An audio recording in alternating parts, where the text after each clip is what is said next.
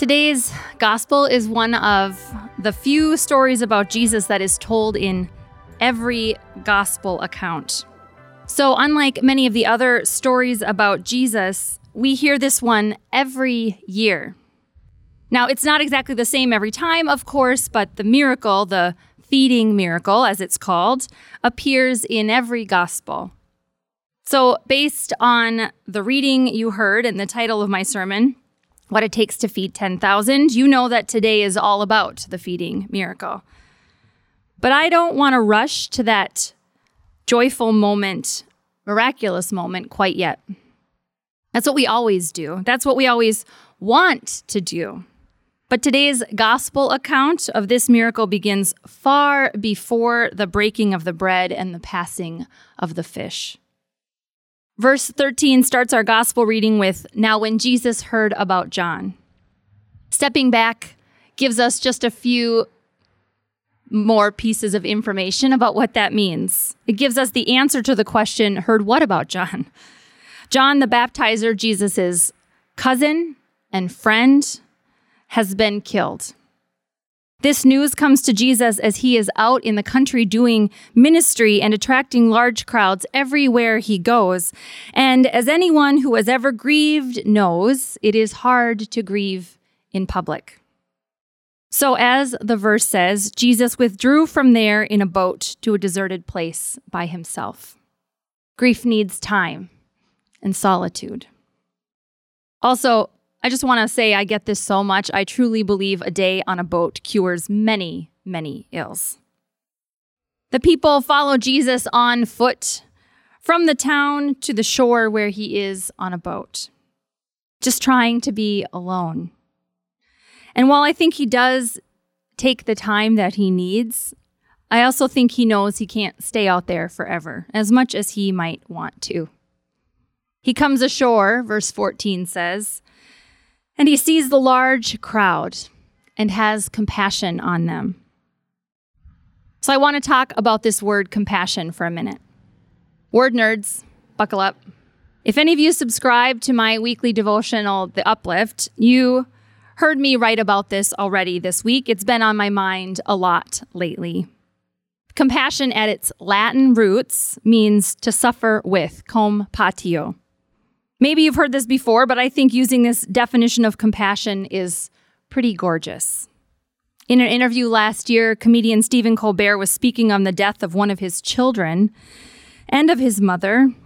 And he said, What does loss give you but an awareness of other people's loss? To me, this is one of the best explanations of compassion I've ever heard.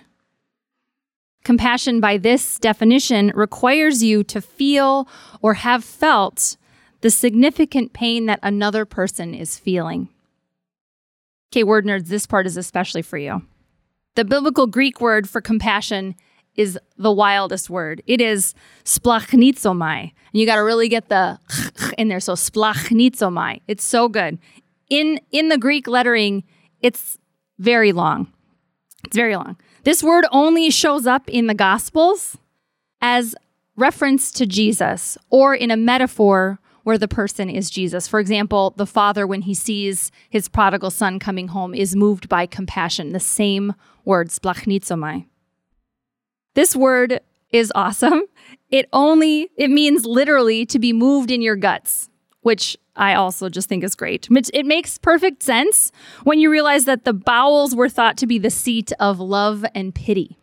So, compassion in the biblical sense is the combination of love and pity showing up in your body. It is translated often as moved by compassion. Jesus was moved in his gut to love the people in need only after experiencing his own moment of grief and spending some time alone. This has really gotten me thinking this week. What do you need in order to be able to show compassion? Jesus, the Son of God, who we all can agree is not us, no matter how uh, big our Messiah complex may be, the Son of God needed time away, in silence, on the water, in order that he might be ready to offer compassion to those in need. So I'll ask again what do you need in order to be ready to offer compassion? I think we're all so exhausted right now. I asked how people were doing or feeling on my Instagram stories this week, and there were so, so many responses. And basically, they all said a version of either overwhelmed or exhausted. We're all so tired. Tired of the politics, of the overwhelming weight of systemic racism and injustice, tired of the fighting, the inability to listen, the conspiracy theorists, the science deniers, tired of worrying what school will be like in the fall or how many more months this virus will spread, and tired of carrying the fear of the unknown and worry of which of our loved ones might get sick or die. We are tired. And it's too much sometimes to suffer with or to be moved by love and pity. No judgment, I'm tired too. I feel my temper short and my ability to be moved by compassion almost non existent some days. What do you need to be ready to offer compassion? So, this story goes all the way through verse 21. We're still only on verse 14. So much happens before they ever eat a thing, and we always move so quickly to that moment. And it's not Jesus's divinity or compassion that brings about this miracle. It's the compassion that moves him to take care of the sick. That's what the next verse says. He uses his compassion to heal people, not to multiply bread and fish. It is not his divinity, but his compassion that does the healing.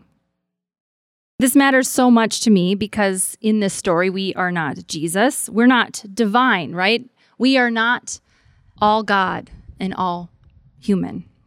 We're just human. And if divinity isn't what brings about healing and care and love, then there is no excuse for us to just leave that work for Jesus to do. Our work then is finding our compassion, what moves us in our gut with love and pity. It's not about finding our divinity or our holiness. Jesus is now healing people and it's getting late. And the disciples remember, you know, all these people have left their towns on foot to come out here and follow Jesus. And the disciples look at this massive crowd and they realize that people are probably getting hungry, but no one is leaving.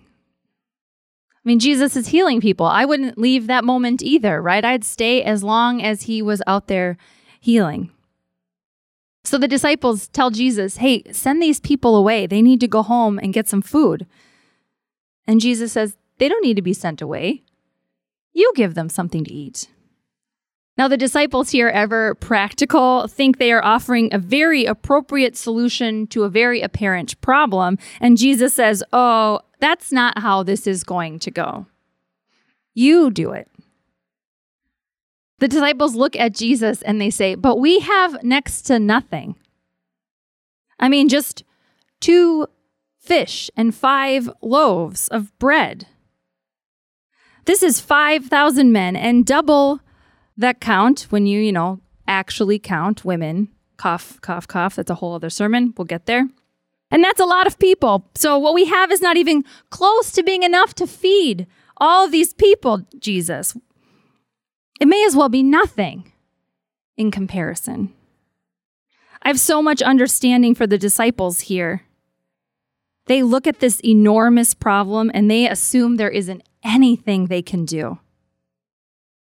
How quickly they have forgotten. Remember, Jesus has recently given them parables of mustard seeds and yeast and pearls. All small things to explain the invasive and sometimes being able to make something out of nothing power of the kingdom of God, how quickly they forget. So they hand over the fish and the loaves. Jesus looks up to the sky and blesses them and then hands them out to the disciples to pass out. And then the people eat not just the bare minimum, but the scripture says they ate until they were filled. And still there were leftovers. This miracle in this gospel, when it finally happens after all the other things that happen first, this miracle is about abundance. There is enough. We don't operate like this most days. Most of us, if we're honest, operate just fully in scarcity models, where we have to get ours before it runs out. Who cares who we step over to get it? The disciples are full in this model as well. There isn't enough, Jesus. And Jesus just hands them bread. Those of you who volunteered at Holy Trinity in the past month and a half have heard their refrain. They say it at the start of every volunteer shift there is enough. This is the model they keep offering to the people who come, who are scared, who feel like they don't have enough, and who are operating in this model of scarcity. And they keep repeating their refrain there is enough. If someone gets back in line for more, there is enough.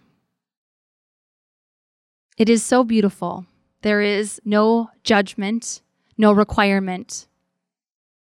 There is enough.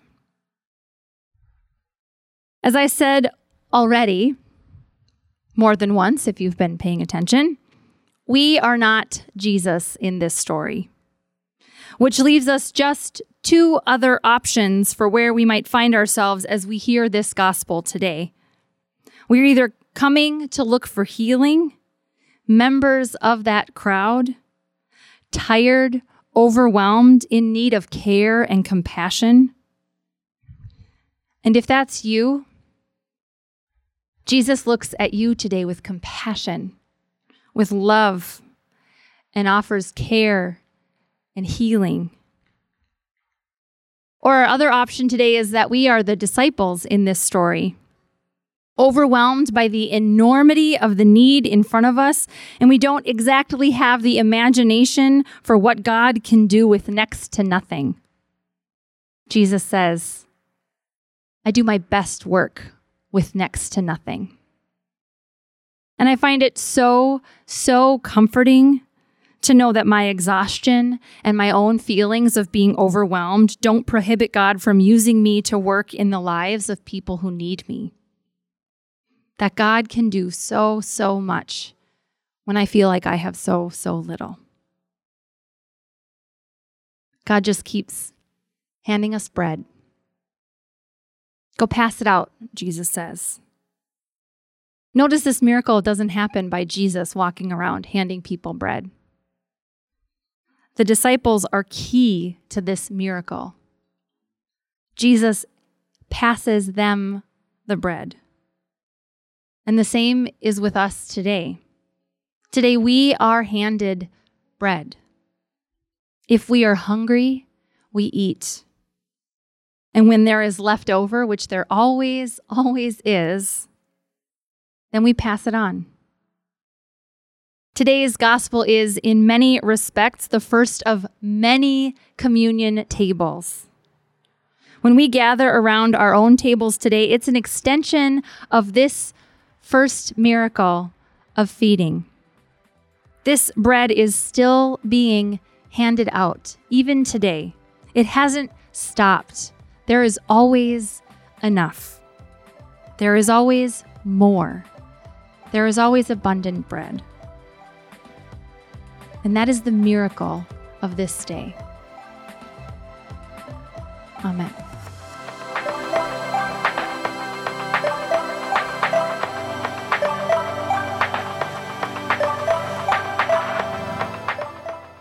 So, this miracle, I think we often spend so much time wondering how it happened, right?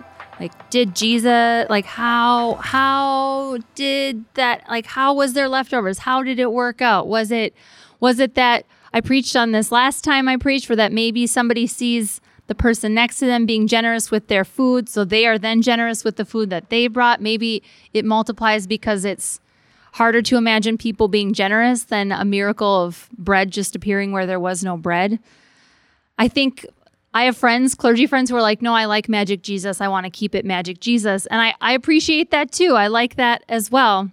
We spend so much time on the how of this miracle happens that we forget to think about the barrier of our lack of imagination when it comes to what God can do with next to nothing.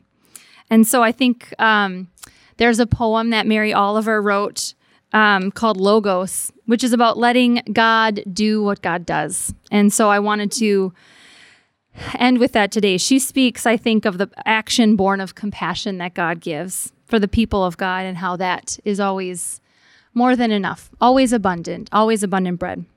So here's her poem, Logos. Why worry about the loaves and fishes? If you say the right words, the wine expands. If you say them with love and the felt ferocity of that love and the felt necessity of that love, the fish explode into many.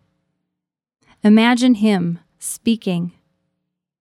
And don't worry about what is reality or what is plain or what is mysterious. If you were there, it was all those things. If you can imagine it, it is all those things. Eat, drink, be happy accept the miracle. Accept too each spoken word, spoken with love. And so do we go in peace to love and serve the Lord. Thanks be to God.